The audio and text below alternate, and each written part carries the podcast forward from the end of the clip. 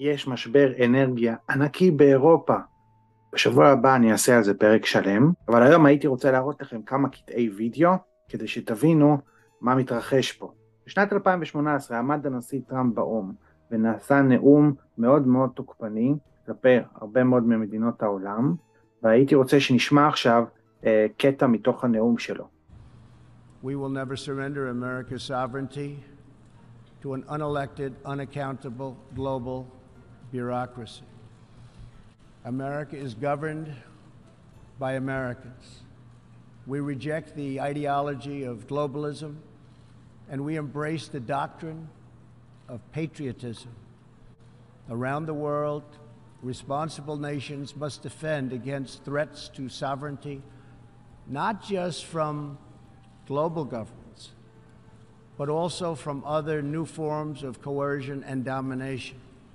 אז נעצור שנייה, הוא מזהיר פה, זה לפני הקורונה, שצריך להיזהר מהשתלטות של ארגונים גלובליסטיים על מה שהוא קורא אידיאולוגיות פטריוטיות, כלומר, יש אג'נדה גלובלית, שבאה במקום אג'נדה מקומית של מדינות, על ידי ארגונים שלא נבחרו בצורה דמוקרטית, ובאים להשתלט באמצעות coercion and domination.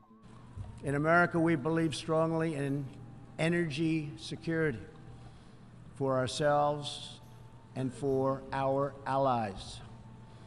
We have become the largest energy producer anywhere on the face of the earth. The United States stands ready to export our abundant, affordable supply of oil, clean coal, and natural gas. OPEC and OPEC nations are, as usual, ripping off the rest of the world, and I don't like it. Nobody should like it.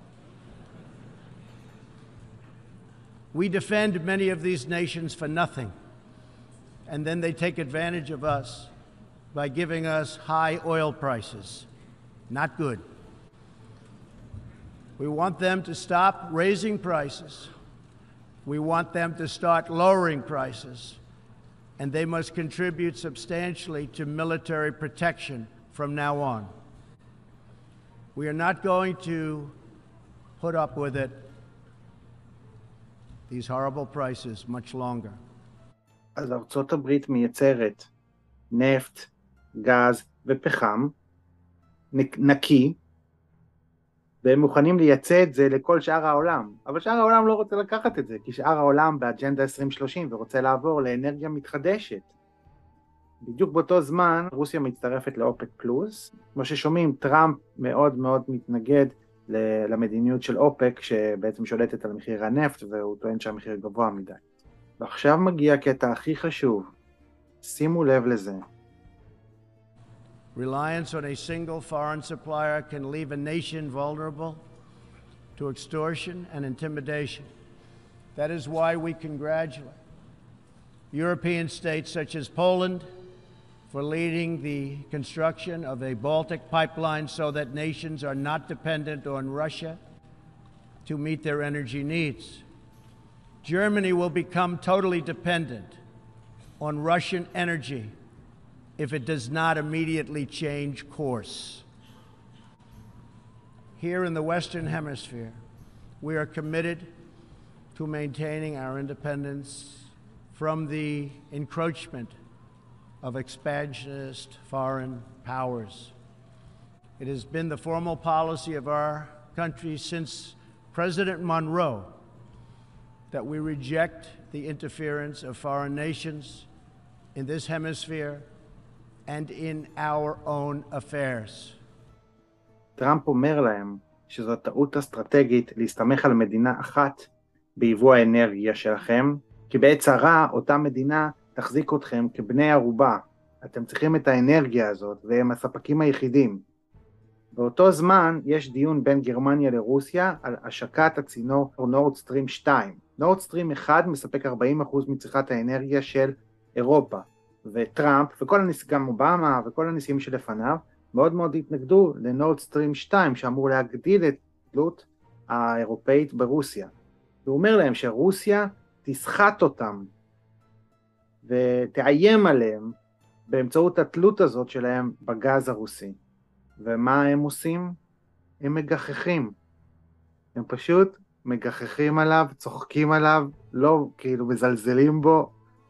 באותה תקופה כולם זלזלו בו. עכשיו אנחנו נכיר דמות שנקראת אורסולה וונדר ליין.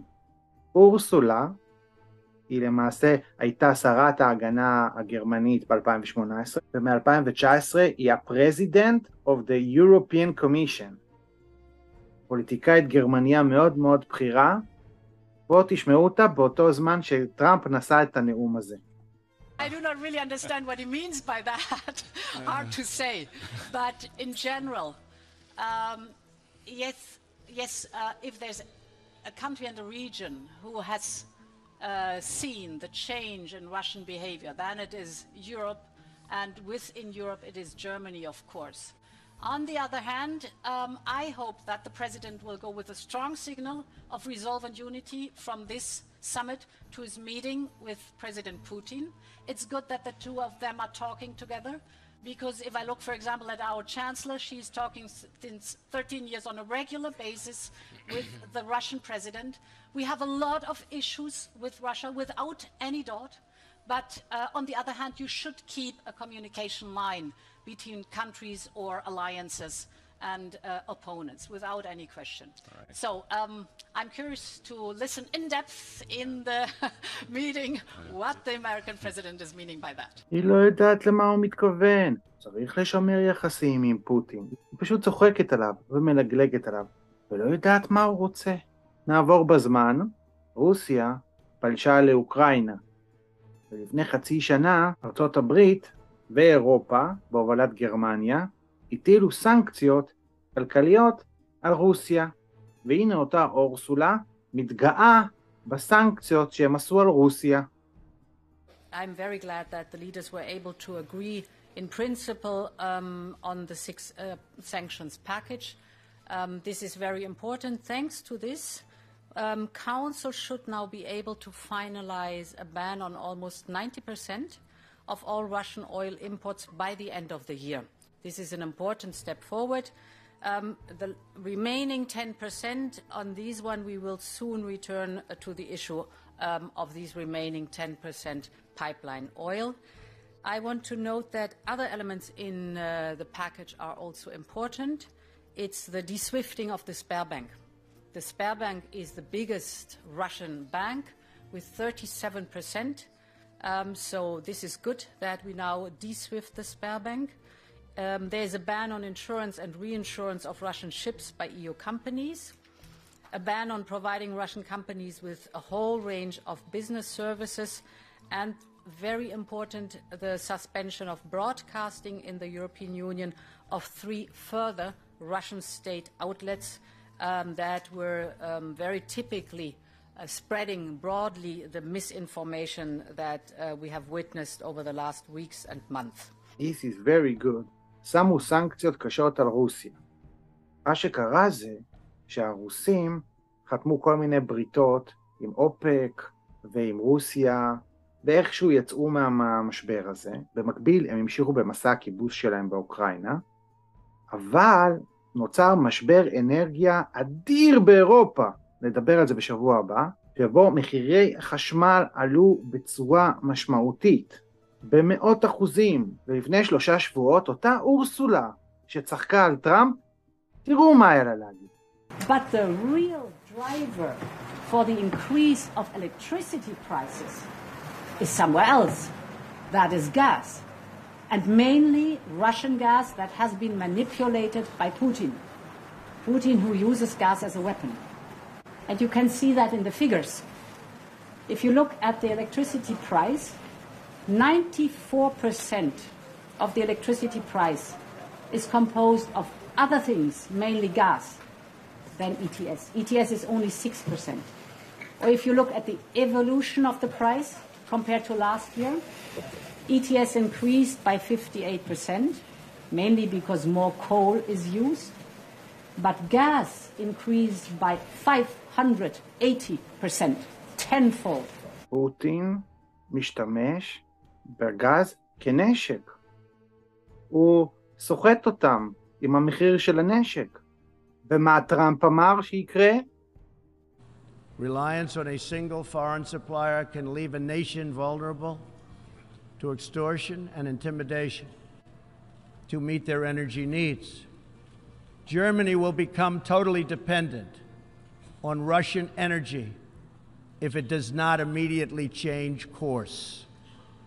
ואז היא עושה גז לייטינג. היא אומרת שרק 6% מהמחיר זה מדיניות אקלים, שבה מונעים שימוש באנרגיות מזהמות כמו פחם בתמהיל האנרגיה, ועיקר ה-94% זה המחיר של הגז שקפץ ב-580%, מעניין למה.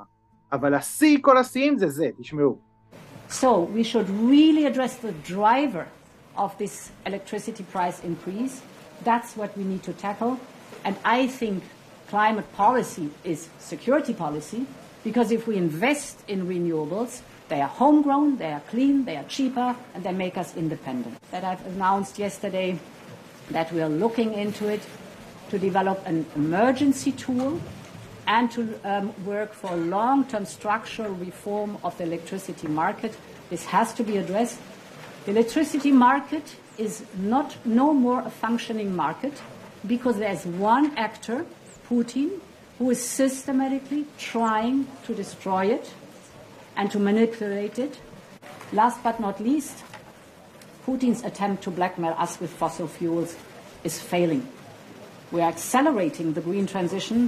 We are getting rid of the dependency of Russian fossil fuels, and we are accelerating the renewable, clean, cheaper and homegrown renewable energy. אז אותה אורסולה שבמדיניות שלה לא הקשיבה לטראמפ, עשתה סנקציות על רוסיה שהיא תלויה באנרגיה שלה וגרמה לעליית המחירים של החשמל בכל אירופה, היא מספרת לנו שמדיניות אקלים היא מדיניות ביטחון, כי מעבר לאנרגיות מתחדשות הוא גם זול יותר, וגם יוריד את התלות שלהם בגז הרוסי.